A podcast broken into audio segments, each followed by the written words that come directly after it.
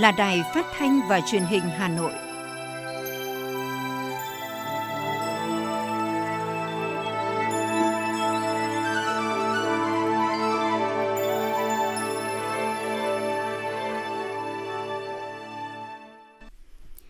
Kính chào quý vị các bạn, bây giờ là chương trình thời sự của Đài Phát thanh và Truyền hình Hà Nội, phát trực tiếp trên sóng phát thanh tần số FM 90 MHz. Tối nay Chủ nhật, ngày 6 tháng 2 năm 2022 có những nội dung chính sau đây. Tiếp đà tăng trưởng của năm 2021, trong tháng đầu tiên của năm 2022, hoạt động xuất khẩu hàng hóa đã có những tín hiệu lạc quan. Bộ Lao động Thương binh và Xã hội sẽ trình với Chính phủ báo cáo với Thường vụ Quốc hội thông qua việc tiến hành giải ngân 6.600 tỷ đồng hỗ trợ người lao động cũng như chính sách cho vay phục hồi sản xuất. Sở Văn hóa và Thể thao Hà Nội kiểm tra việc tạm dừng lễ hội tại Chùa Hương, huyện Mỹ Đức và các lễ hội khác trên địa bàn thành phố. Từ ngày 10 tháng 2, học sinh các khối tiểu học và lớp 6 thuộc 18 huyện thị xã của Hà Nội trở lại trường học toàn cảnh giao thông trong kỳ nghỉ Tết nhâm dần năm 2022. Hà Nội sẵn sàng phương án đón người dân về thủ đô lao động học tập. Phần tin thế giới có những sự kiện nổi bật. Hội nghị Bộ trưởng chương trình Đông Nam Á của OECD sẽ diễn ra vào tuần tới. Điện Kremlin phản ứng hãng tin Bloomberg đưa thông tin sai sự thật về Nga. Apple dự tính ra mắt iPhone, iPad 5G giá rẻ mới vào đầu tháng 3. Sau đây là nội dung chi tiết sẽ có trong chương trình. Ngày 6 tháng 2, Thủ tướng Chính phủ Phạm Minh Chính và đoàn công tác của Chính phủ đã kiểm tra hiện trường đôn đốc động viên công nhân thi công các dự án cảng hàng không quốc tế Long Thành, cầu Mỹ Thuận 2 và cao tốc Mỹ Thuận Cần Thơ. Cùng đi có Phó Thủ tướng Lê Văn Thành, lãnh đạo Văn phòng Chính phủ, các bộ Giao thông Vận tải, Xây dựng, Tài nguyên và Môi trường, Tài chính, Kế hoạch Đầu tư, Ủy ban Quản lý vốn nhà nước tại doanh nghiệp và lãnh đạo các tỉnh, thành phố có các dự án trọng điểm kể trên. Theo đánh giá của Bộ Giao thông Vận tải đối với hạng mục san nền, thoát nước, Tổng công ty Cảng hàng không Việt Nam đã điều chỉnh thời gian thi công hạng mục san nền đối với tiến độ tổng thể dự án thành phần 3. Bộ Giao thông Vận tải đã thống nhất vào quý 1 năm 2025. Thủ tướng Chính phủ Phạm Minh Chính chăn trở dự án Cảng hàng không quốc tế Long Thành là dự án lớn trọng điểm quốc gia, song đến nay nhiều việc vẫn chưa đi vào vận hành chân chu. Theo người đứng đầu chính phủ, tư duy cách tổ chức làm việc như hiện nay là chưa ổn. Do đó, các bộ ngành đơn vị phải phối hợp chặt chẽ đổi mới cách làm, bám sát công trường, yêu dự án, yêu công trình như con cái để chăm chút thúc đẩy – sau khi nghe ý kiến của các bộ ngành, Thủ tướng chỉ rõ công tác lãnh đạo chỉ đạo quản lý nhà nước, tổ chức thực hiện và kiểm tra giám sát chưa xứng tầm với công trình trọng điểm quốc gia nên mới có tình trạng khó khăn vướng mắc như hiện nay. Nếu tiếp tục cách làm như thế này, sẽ không đạt được mục tiêu là năm 2025 có được sân bay Long Thành. Vì vậy, phải đổi mới về tư duy, phương pháp luận, thay đổi về nhận thức, phải có cách tiếp cận mới toàn diện, liên thông làm việc, nào dứt việc ấy, chống tiêu cực, thông đồng, thông thầu, lợi ích nhóm.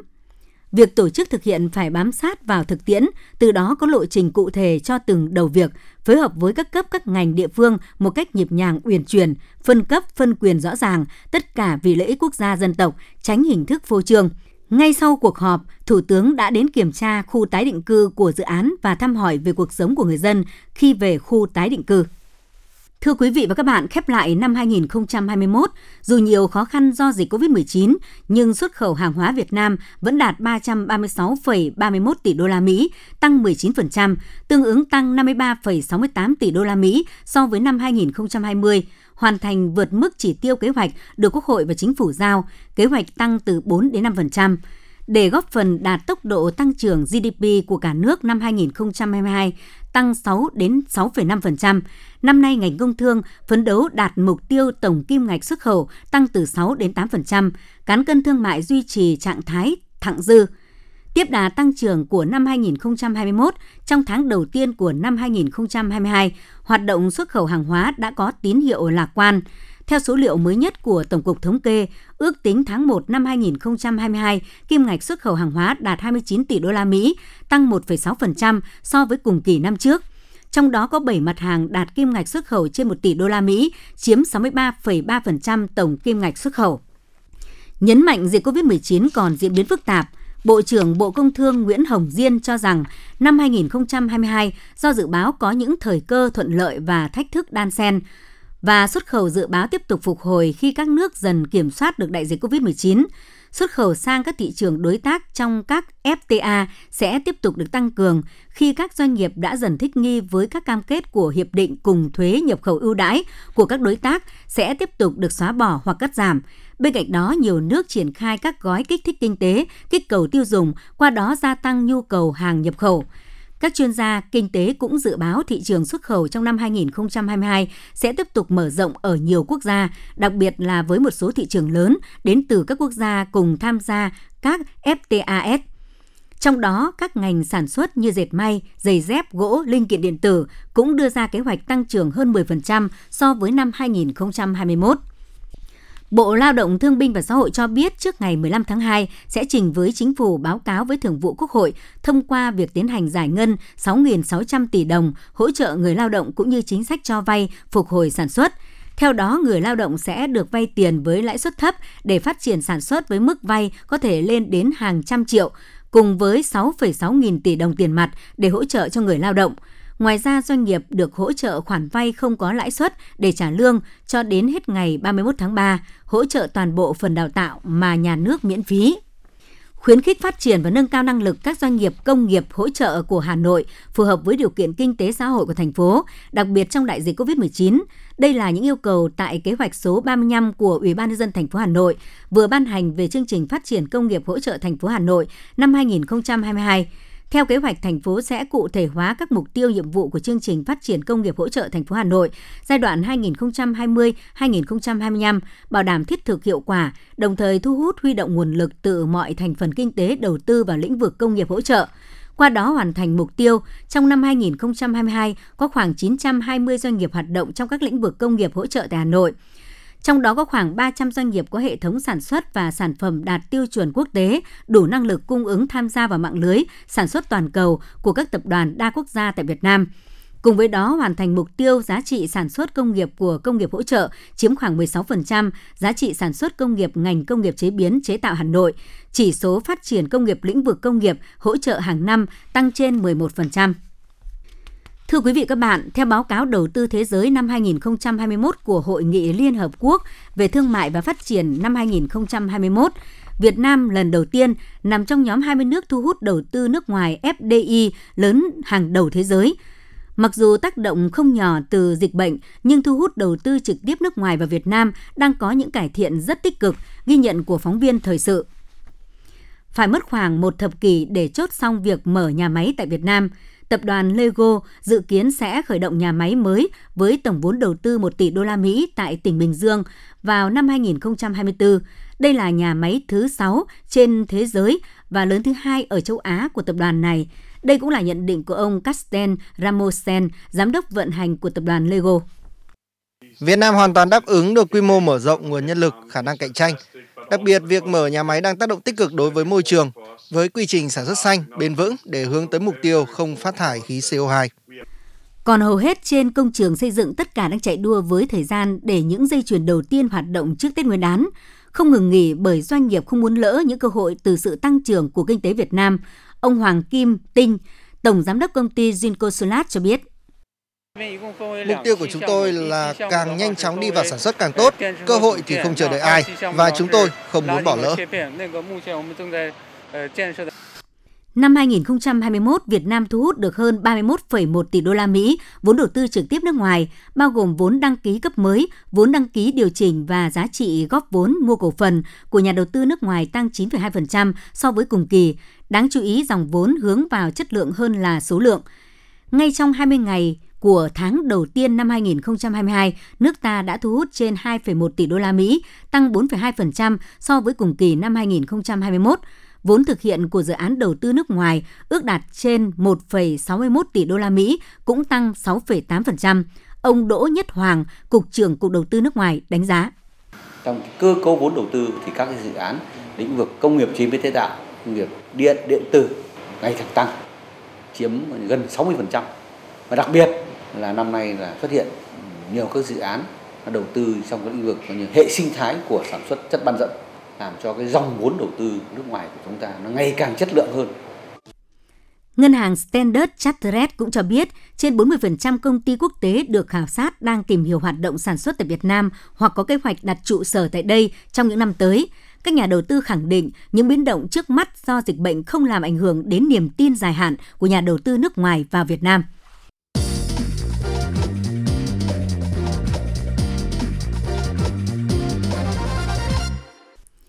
Những thông tin văn hóa xã hội sẽ tiếp nối chương trình. Hôm qua, Sở Văn hóa và Thể thao Hà Nội đã tổ chức đoàn kiểm tra tạm dừng lễ hội tại Chùa Hương, huyện Mỹ Đức và các lễ hội khác trên địa bàn thành phố, theo tinh thần chỉ đạo của Trung ương và thành phố Hà Nội về tăng cường các biện pháp phòng chống dịch bệnh, đảm bảo đón Tết Nguyên đán nhâm dần năm 2022 vui tươi lành mạnh, an toàn tiết kiệm.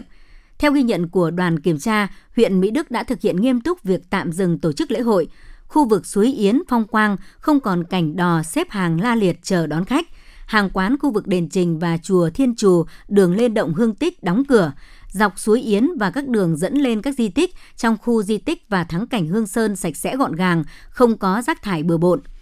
Theo Ban Quản lý khu di tích và thắng cảnh Hương Sơn, ngày 6 tháng 2 tức ngày 6 tháng riêng âm lịch là ngày mở cửa rừng của người dân trong vùng, thường trùng với lễ khai hội chùa Hương những năm trước – để đáp ứng nhu cầu tín ngưỡng của nhân dân, Ban Quản lý khu di tích và thắng cảnh Hương Sơn tạo điều kiện cho một đến hai đoàn đại diện cho nhân dân thực hiện các nghi thức tâm linh tại các di tích trong khu vực chùa Hương. Những người tham gia thực hiện các nghi thức tâm linh phải đáp ứng đầy đủ các yêu cầu phòng chống dịch bệnh. Đoàn kiểm tra đánh giá cao tinh thần thực hiện nghiêm túc của huyện Mỹ Đức, đồng thời đề nghị địa phương tiếp tục tuyên truyền đến nhân dân và du khách để mọi người hiểu thực hiện các quy định. Hôm nay, Sở Văn hóa và Thể thao Hà Nội tiếp tục kiểm tra việc tạm dừng các lễ hội khác như lễ hội Gióng huyện Sóc Sơn, lễ hội Cổ Loa huyện Đông Anh, lễ hội Hai Bà Trưng huyện Mê Linh. Từ ngày 12 tháng 2 tới, ngày hội Sắc Xuân trên mọi miền Tổ quốc cùng nhiều hoạt động văn hóa du lịch đặc sắc sẽ được tổ chức tại làng văn hóa du lịch các dân tộc Việt Nam, Đồng Mô Sơn Tây. Những hoạt động chính tại ngày hội gồm lễ phát động Tết trồng cây đời đời nhớ ơn Bác Hồ, khánh thành nhà truyền thống Nghệ An và nhà giường truyền thống Quảng Nam, tái hiện các lễ hội truyền thống các dân tộc nhân dịp đầu xuân năm mới. Đây là hoạt động thường niên mừng Đảng, mừng Xuân nhằm tôn vinh bản sắc văn hóa các dân tộc Việt Nam. Ngày hội sẽ được tổ chức trang trọng tiết kiệm, đảm bảo an toàn phòng chống dịch COVID-19. Thưa quý vị các bạn, lần đầu tiên tại Việt Nam có một bảo tàng tại gia lưu giữ ký ức nhiếp ảnh Chủ nhân của gallery này là nghệ sĩ nhấp ảnh Phạm Công Thắng ở phố Đặng Tiến Đông, quận Đống Đa, Hà Nội. Sau nhiều năm ấp ủ ý tưởng, mùa xuân này ông và những người đam mê nghệ thuật nhấp ảnh đã có một không gian để yêu, để nhớ và để giao lưu. Chúng ta hãy cùng tìm hiểu về bảo tàng cá nhân đặc biệt này trong bài viết sau đây. Gần 400 hiện vật là những chiếc máy ảnh cũ, có những bộ máy có tuổi đời trên 100 năm đến những linh kiện ngành ảnh, tất cả được sắp xếp một cách khoa học tỉ mỉ từ chủ nhân của bảo tàng tại gia trên phố Đặng Tiến Đông Hà Nội của nhiếp ảnh gia Phạm Công Thắng. Chỉ sau mấy tháng quyết tâm thực hiện không gian lưu trữ, ký ức nhiếp ảnh này, ông Thắng thực sự bất ngờ khi nhận được rất nhiều những kỷ vật quý được chủ nhân của chúng trao gửi cho ông gìn giữ. Điều này làm ông rất bất ngờ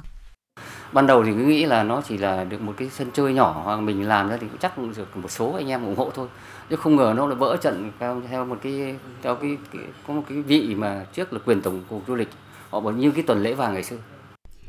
Điều đặc biệt là mỗi kỷ vật trong gallery ký ức nhiếp ảnh đều có đời sống số phận riêng. Đằng sau kỷ vật là những câu chuyện về con người, dấu ấn nghề nghiệp thuộc các giai đoạn lịch sử khác nhau. Ông Phạm Tiến Dũng, nguyên trưởng ban biên tập ảnh Thông tấn xã Việt Nam, tổng biên tập tạp chí nhiếp ảnh, nhận xét. Nếu mỗi người đóng góp một chút cái hiện vật của mình thì đây sẽ là một cái kỷ niệm rất là quý và chúng tôi gọi nó là ký ức vì sao vì mỗi cái máy ảnh này đều mang mang cái tên của một người chụp ảnh đúng không ạ nó không khác nó khác cái bảo tàng một chút là mỗi cái máy ảnh ở đây đều mang cái tên của một cái nhân vật nào đó một người đã đóng góp ở đây thì đây không chỉ lưu giữ những cái hiện vật là máy ảnh mà lưu giữ cả những con người đã từng sử dụng cái máy đấy hơn thế, nơi đây trở thành một không gian ấm cúng cho những nhiếp ảnh gia giao lưu và nhớ về ký ức sôi nổi mà họ đã ghi lại bằng ngôn ngữ nhiếp ảnh. Là phóng viên ảnh thông tấn xã Việt Nam từ những năm tháng kháng chiến, máy ảnh là vũ khí tác nghiệp, ông Chu Trí Thành đã trao lại cho cơ quan. Vì vậy, ông đóng góp cho không gian của những ký ức này bằng những tác phẩm ảnh của mình. Ông xúc động nói về sự góp sức nhỏ bé của mình cho bảo tàng tại gia này. Thế hôm nay tôi mới đem đến để tặng ông cái bộ ảnh giải thưởng. Cái tên tác phẩm tên là Từ ngục tối thắng lợi trở về. Đây là cái bộ ảnh mà tôi chụp lại cái cuộc trao trả tù binh lớn nhất trong lịch sử chiến tranh Việt Nam. Cho đến nay vẫn có những kỷ vật ngành ảnh được gửi đến không gian nhỏ này từ cả trong và ngoài nước. Không gian nhỏ nhưng tập trung được nhiều câu chuyện lớn của nghệ sĩ nhiếp ảnh Phạm Công Thắng đang ngày càng hoàn thiện và hấp dẫn những người đam mê nghệ thuật nhiếp ảnh. Thưa quý vị và các bạn, tại văn bản số 320 ngày 5 tháng 2 năm 2022, Ủy ban nhân dân thành phố thống nhất về nguyên tắc theo đề xuất của Sở Giáo dục và Đào tạo Hà Nội tại tờ trình số 302 về việc cho học sinh các khối lớp 1, 2, 3, 4, 5, 6 thuộc 18 huyện thị xã trở lại trường học. Thời gian thực hiện từ ngày 10 tháng 2 năm 2022, thứ năm, Ủy ban nhân dân thành phố giao Sở Giáo dục và Đào tạo chủ trì phối hợp với Sở Y tế tiếp tục hướng dẫn Ủy ban nhân dân các huyện thị xã tổ chức triển khai thực hiện theo đúng hướng dẫn của Trung ương và thành phố, đảm bảo tuyệt đối an toàn khi học trực tiếp. Theo tờ trình của Sở Giáo dục và Đào tạo Hà Nội, học sinh các khối lớp 1, 2, 3, 4, 5, 6 thuộc 12 quận vẫn học trực tuyến, trẻ mầm non nghỉ học tại nhà.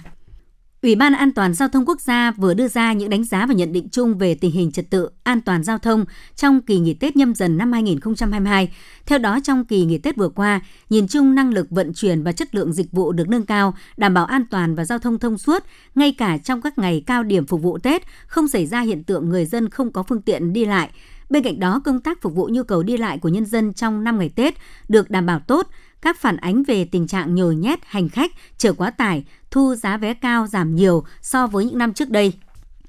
Một trong những điểm nhấn đáng chú ý về tình hình trật tự an toàn giao thông trong kỳ nghỉ Tết Nguyên đán vừa qua là tai nạn giao thông tiếp tục giảm sâu. Thống kê của Ủy ban An toàn Giao thông Quốc gia cho thấy, trong giai đoạn 5 ngày nghỉ Tết chính thức 29 tháng Chạp đến mùng 4 Tết và tính từ đầu đợt nghỉ Tết 27 tháng Chạp đến mùng 4 Tết Nguyên đán đều giảm sâu so với cùng kỳ. Theo Ủy ban An toàn Giao thông Quốc gia, nguyên nhân cơ bản giúp tai nạn giao thông giảm sâu cả ba tiêu chí là có sự chuẩn bị sẵn sàng, vào cuộc thực hiện hiệu quả và giải pháp bảo đảm trật tự an toàn giao thông của các cơ quan chức năng trên toàn quốc, đồng thời nhu cầu đi lại dịp Tết nhâm dần chưa phục hồi hoàn toàn so với những năm trước. Tuy nhiên do ảnh hưởng của dịch bệnh COVID-19 khiến nhu cầu sử dụng phương tiện cá nhân của người dân tăng cao, làm cho tình trạng ủn tắc giao thông diễn biến phức tạp đặc biệt trên các trục chính và các đầu mối giao thông quan trọng của Hà Nội, Thành phố Hồ Chí Minh và các địa điểm du lịch như Đà Lạt, Bà Rịa Vũng Tàu, Bình Thuận, các điểm ủn tắc giao thông thường xuyên diễn ra.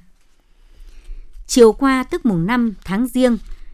ngay sau khi Phòng Cảnh sát Giao thông Công an thành phố Hà Nội ra quân đảm bảo an toàn giao thông trật tự đô thị năm 2022, các đơn vị đã chủ động phương án phối hợp cùng công an quận, huyện, thị xã bảo đảm sẵn sàng phương án đón người dân từ các tỉnh thành phố về lại thủ đô sau đợt nghỉ Tết dài. Phương án bắt đầu từ chiều mùng 5 tháng 2 đến hết chiều mùng 6 và dạng sáng ngày mùng 7 tháng 2, ngày kết thúc kỳ nghỉ Tết Nguyên đán giao nhiệm vụ cho 15 đội cảnh sát giao thông địa bàn, các đội chuyên môn, trưởng phòng cảnh sát giao thông, công an thành phố Hà Nội, đại tá Dương Đức Hải nhấn mạnh, trong hai ngày tới, các đơn vị duy trì bảo đảm 100% quân số có mặt thường xuyên trên các tuyến đường xuyên tâm, các trục đường chính ra vào thủ đô, các cây cầu, bảo đảm giao thông suốt đón người dân quay về lao động học tập – Đại tá Dương Đức Hải đặc biệt lưu ý các đội cảnh sát giao thông số 4, 8 và 14 phụ trách tuyến quốc lộ 1A phải lường trước tình huống từ 16 giờ đến 20 giờ ngày 4 tháng 2. Nhiều người dân chủ yếu từ các tỉnh phía Nam tranh thủ lên Hà Nội sớm cùng lúc sẽ gây áp lực giao thông đầu cửa ngõ phía Nam thủ đô nên cần có phương án phối hợp với Cục Cảnh sát Giao thông, Bộ Công an, Công an các địa bàn, thanh tra giao thông phân luồng từ xa.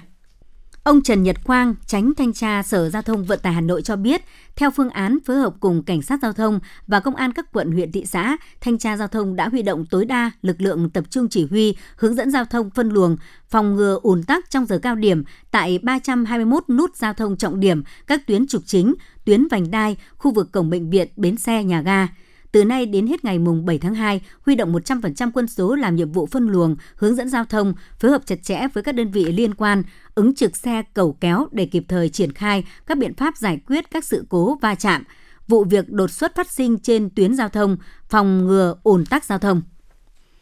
Phòng Cảnh sát Giao thông thông tin, ngoài chỉ đạo lực lượng Cảnh sát Giao thông duy trì, bố trí lực lượng tuần tra kiểm soát 24 trên 24 giờ trên toàn địa bàn thủ đô, trong khu vực nội thành các đơn vị đã được quán triệt tập trung xử lý nghiêm các hành vi vi phạm là nguyên nhân chính dẫn đến ủn tắc tai nạn giao thông như vi phạm về nồng độ cồn, không đội mũ bảo hiểm, không chấp hành hiệu lệnh đèn tín hiệu giao thông, dừng đỗ sai quy định, vi phạm tốc độ, ô tô vận tải vi phạm trật tự an toàn giao thông, vận tải đường bộ, Trung tâm điều khiển đèn tín hiệu đèn giao thông thành phố bám sát tình hình thực tiễn tại các điểm nút, đường vành đai, trục xuyên tâm để tham mưu phối hợp chỉ đạo kịp thời các đội địa bàn xử lý mọi tình huống phát sinh.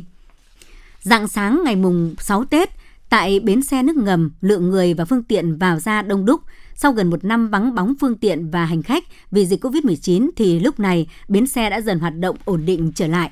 Theo ghi nhận của phóng viên tại bến xe nước ngầm lúc dạng sáng, lượng người và phương tiện từ miền trong đổ về rất đông, khác với khung cảnh bến xe trầm buồn những ngày giáp Tết. Sau Tết lượng phương tiện và hành khách tăng vọt, từ 4 giờ 30 phút sáng, ùn ứ phương tiện và hành khách ở các tỉnh miền Trung đổ về bến xe nước ngầm. Tiết trời Hà Nội mưa lạnh càng khiến khung cảnh bến xe trở nên hỗn độn. Dòng người từ các tỉnh, thành phố đã tấp nập đổ về thủ đô để nghỉ ngơi và chuẩn bị cho công việc cũng như học tập từ ngày mùng 7 tháng 2. Sắp tới một số trường đại học trên địa bàn Hà Nội tổ chức cho sinh viên đi học trực tiếp trở lại, cũng vì thế mà hành khách tại bến xe tăng vọt.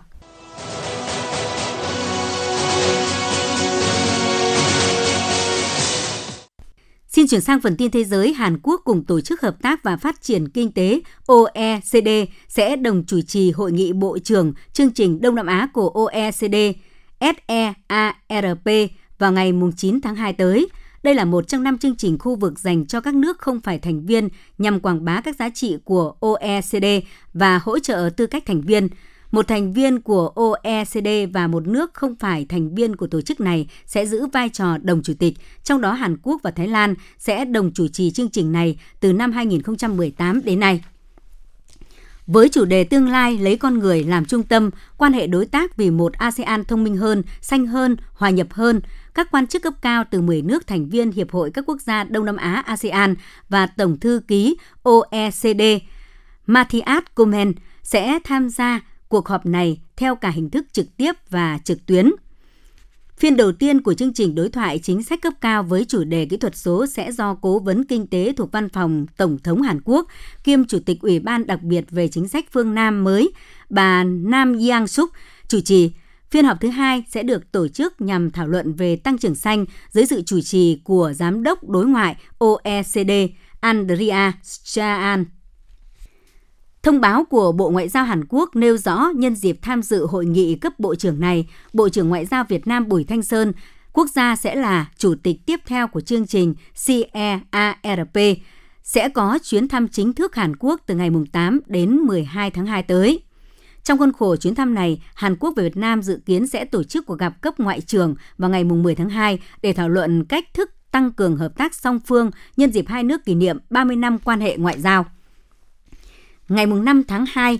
Bloomberg đã đăng một dòng tiêu đề cho hay một cuộc tấn công quân sự của Nga vào Ukraine đã bắt đầu, sau đó hãng này đã thừa nhận đây là thông tin sai và xóa tin này. Ngay lập tức, người phát ngôn Điện Kremlin Dmitry Peskov cho hay thông tin sai sự thật của hãng tin Mỹ Bloomberg cho rằng Nga tấn công Ukraine cho thấy nguy cơ từ các lập trường gây hấn của phương Tây và những tin tức như vậy có thể dẫn đến những hậu quả không thể khắc phục được. Trước đó, đại sứ Nga tại Mỹ Anatoly Antonov cũng đã có cáo buộc Washington đang tiến hành chiến dịch chiến tranh thông tin với cáo buộc vô căn cứ về Nga liên quan tình hình Ukraine. Đại sứ Nga khẳng định Moscow sẽ không tấn công bất kỳ quốc gia nào, đồng thời tuyên bố Nga cần có quan hệ tốt với người dân Ukraine. Từ ngày 9 đến ngày 12 tháng 2, Ngoại trưởng Mỹ Antony Blinken sẽ thăm Australia – trong thời gian này, ông Blinken sẽ có cuộc hội kiến với Thủ tướng nước chủ nhà Scott Morrison và tham dự cuộc họp trực tiếp đầu tiên trong năm 2022 với các ngoại trưởng của nhóm bộ tứ bao gồm Mỹ, Australia, Nhật Bản và Ấn Độ. Thông báo của Bộ Ngoại giao Mỹ cho biết trong chuyến thăm lần này, Ngoại trưởng Blinken sẽ thảo luận với các quan chức cấp cao của các nước đồng minh và đối tác về một loạt các ưu tiên song phương và toàn cầu. Trong đó nội dung thảo luận chính bao gồm tình hình khu vực và các biện pháp thúc đẩy hợp tác giữa bốn quốc gia trên các lĩnh vực an ninh hàng hải và an ninh mạng trong khu vực Ấn Độ Dương-Thái Bình Dương. Kết thúc chuyến thăm làm việc tại Australia, Ngoại trưởng Blinken sẽ tới Fiji nhằm thúc đẩy hợp tác với Mỹ với các quốc đảo Thái Bình Dương trên các lĩnh vực kinh tế và ứng phó với biến đổi khí hậu. Đáng chú ý, ông Blinken sau đó sẽ có gặp ba bên quan trọng với các ngoại trưởng của Nhật Bản và Hàn Quốc tại Hawaii vào ngày 12 tháng 2. Tại hội nghị này, các bên sẽ trao đổi về tình hình trên bán đảo Triều Tiên và cùng bàn biện pháp để giải quyết mối đe dọa từ các chương trình hạt nhân và tên lửa của Triều Tiên. Theo các nguồn thảo tin, hãng Apple đang nhắm đến một ngày đầu tháng 3 sẽ trình làng mẫu iPhone giá rẻ mới và một mẫu iPad nâng cấp. Theo thông báo này sẽ đánh dấu sự kiện lớn đầu tiên của Apple kể từ khi ra mắt MacBook Pro mới vào tháng 10 năm 2021, hứa hẹn một năm 2022 lập kỷ lục về lượt ra mắt sản phẩm mới. Cũng giống như những lần trình làng sản phẩm gần đây nhất, tập đoàn Quả Táo Cắn Giờ dự kiến tổ chức một buổi giới thiệu trực tuyến thay vì trực tiếp. Các nhân vật tiết lộ đã yêu cầu giấu tên vì đó là thông tin nội bộ. Du lịch chăm sóc sức khỏe nhiều khả năng sẽ phát triển hơn và tiếp tục là một xu hướng trong năm nay. Trong một cuộc khảo sát gần đây của American Express, 76% người được hỏi cho biết họ muốn chi tiêu nhiều hơn cho các chuyến du lịch để cải thiện sức khỏe và 55% sẵn sàng trả thêm tiền cho các dịch vụ. Các chuyên gia trong lĩnh vực du lịch dự báo tốc độ tăng trưởng trung bình hàng năm của du lịch chăm sóc sức khỏe ở mức 20,9% từ nay đến năm 2025.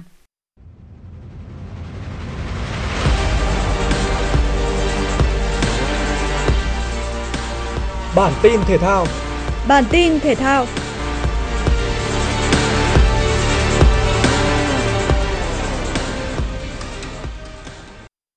Năm 2022, nhiều sự kiện thể thao khu vực và thế giới đáng chú ý nhất sẽ quay trở lại với người hâm mộ.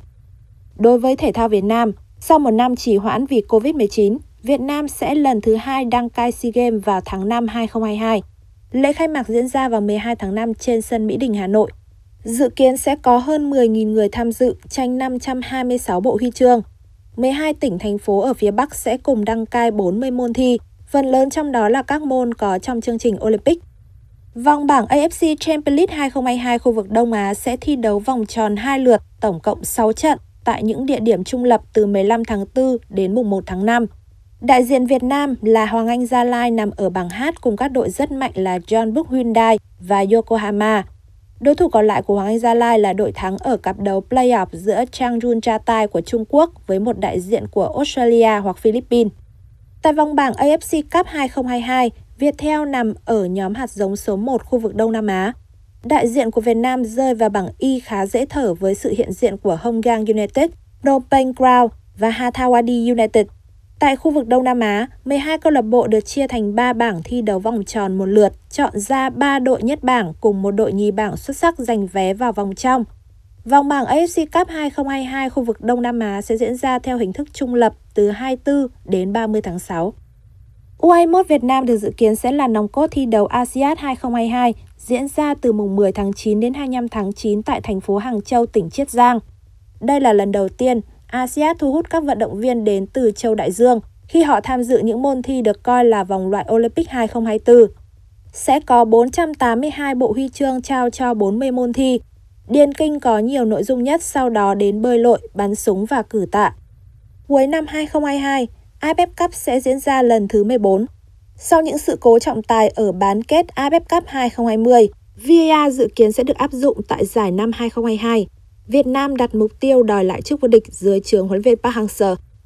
Cùng với đó là những sự kiện thể thao quốc tế như Olympic mùa đông 2022 khai mạc vào mùng 4 tháng 2 tại sân vận động Tổ chim thành phố Bắc Kinh, Trung Quốc. Sẽ có kỷ lục 109 bộ huy chương được trao cho 7 môn thi, gồm 2 môn phối hợp, xe trượt lòng máng, trượt lòng máng, bi đá trên băng, khúc côn cầu trên băng, trượt băng và trượt tuyết.